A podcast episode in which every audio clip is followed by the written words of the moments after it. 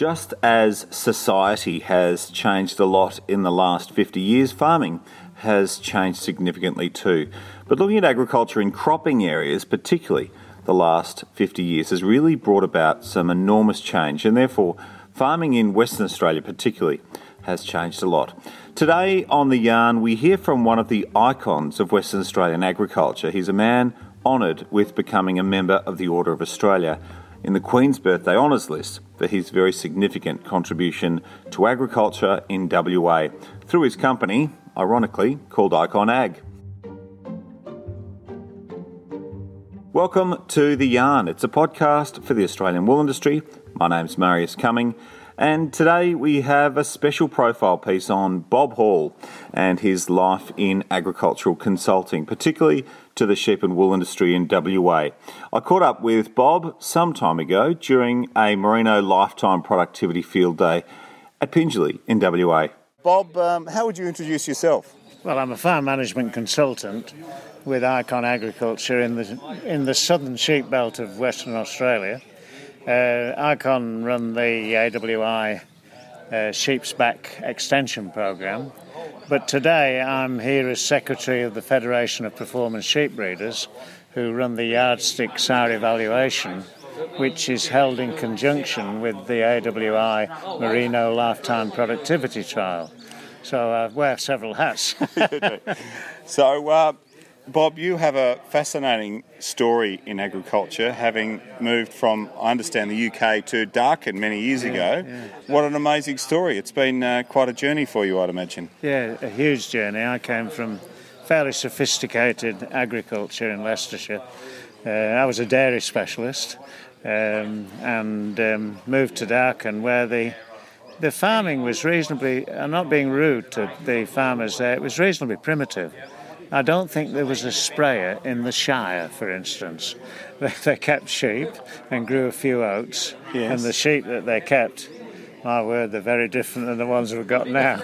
so, can I ask when that was? In 1966. 1966, right. Mm, yeah. So, what, what drove you to go from Leicestershire to Darkan? yeah, well, um, the, the uh, genesis of consulting in Western Australia went down to a reader in agricultural economics at the UWA called Henry Schapper, who was a Kiwi.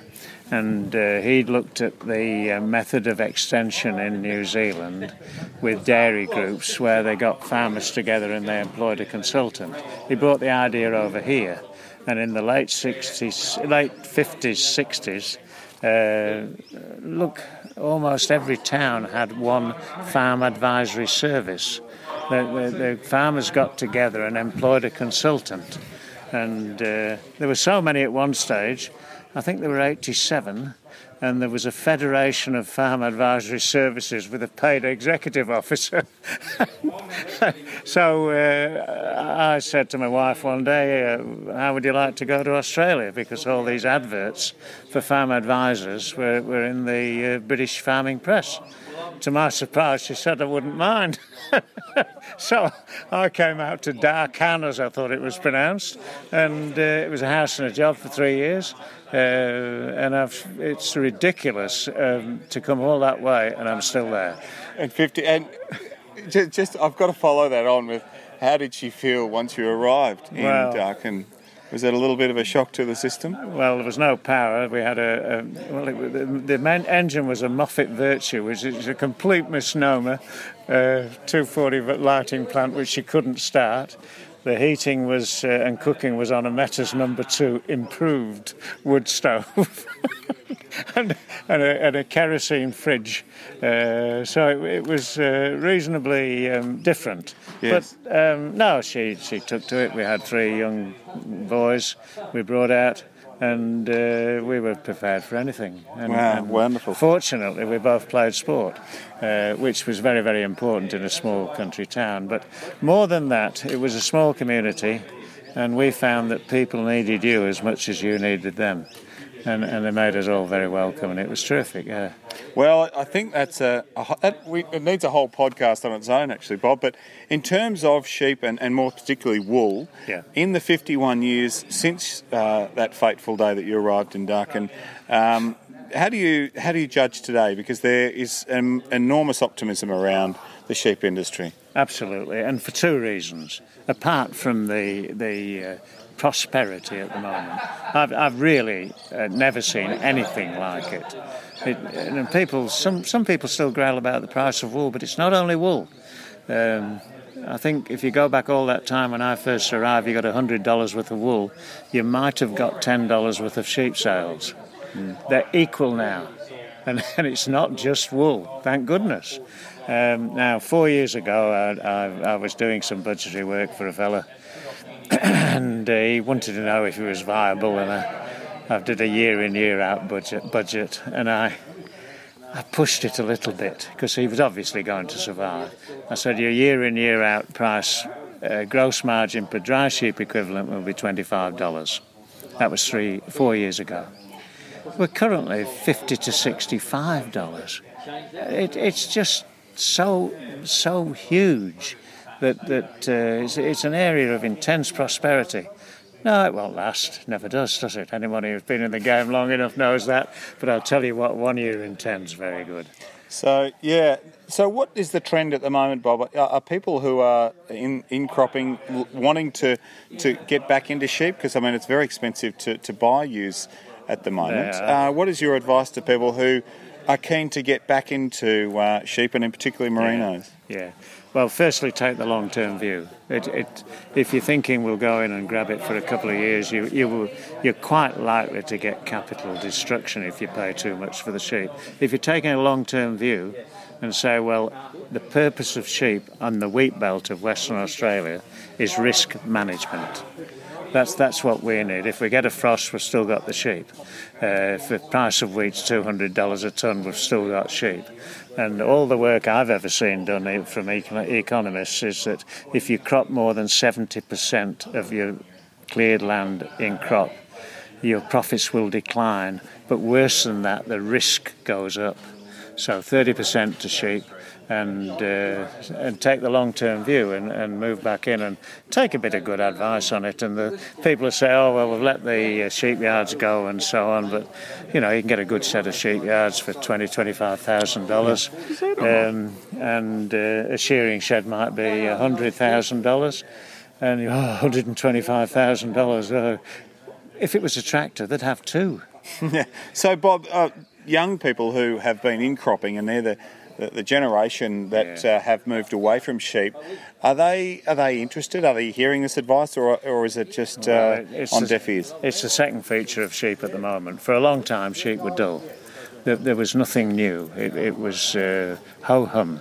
So the youngsters were attracted to cropping because they could buy gadgets or or gaily painted ironmonger, as I've been known to call it, and, and it was pleasurable for them. It, benefit costs, forget it. They bought it anyway.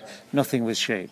Suddenly, there are things happening in, in sheep that are, are exciting, and uh, I think that's very good for, for youngsters. Apps, you know, they've all got these phones and they're into apps and drones and and uh, this uh, proximity collar, which which can give you pedigree and all sorts of exciting things for sheep. Never mind breeding, which which I notice is is going great, great guns, and uh, we saw some of that today. That uh, I was very interested today that there were a lot of very successful studs here, and whereas at one stage there was almost antagonism to uh, genomics and, and selection and uh, ABVs and, and what have you. Not anymore.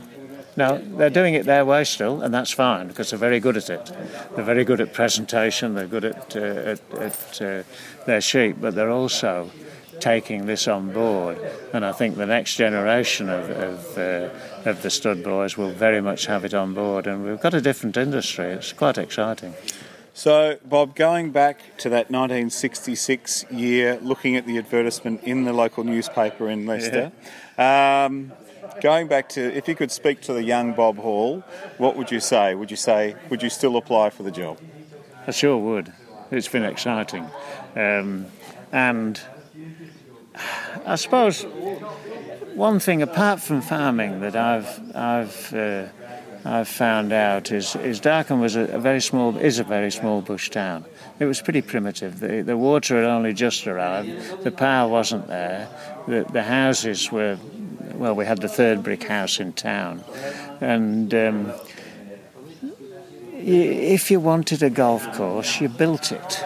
If you wanted a bowling club, you built it. And I've been part of of that development of a, of a society local society. That, and, and you really appreciate it when you've got it. If, if you're in, say, Perth and you want something, you might get it, and when you get it, you just growl because the rates have gone up. There's no appreciation of what you get. But in the bush, thank goodness, we've still got appreciation.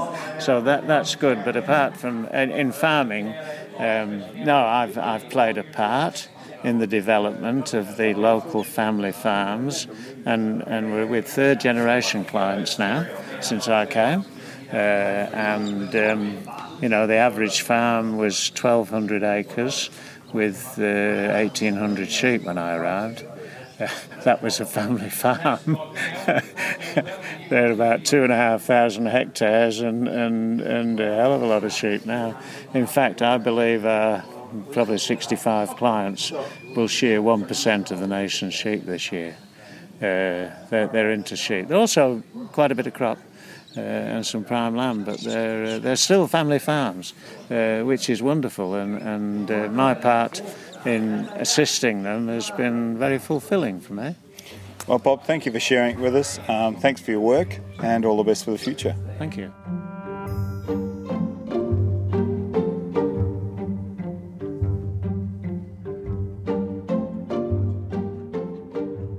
So that's Bob Hall, OAM.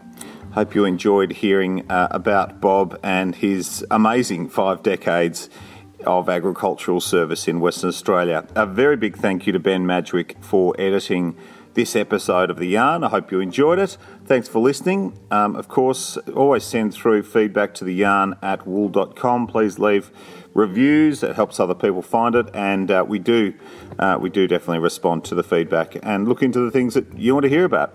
So, from me, Marius Cumming, thanks again for listening, and look forward to catching you soon.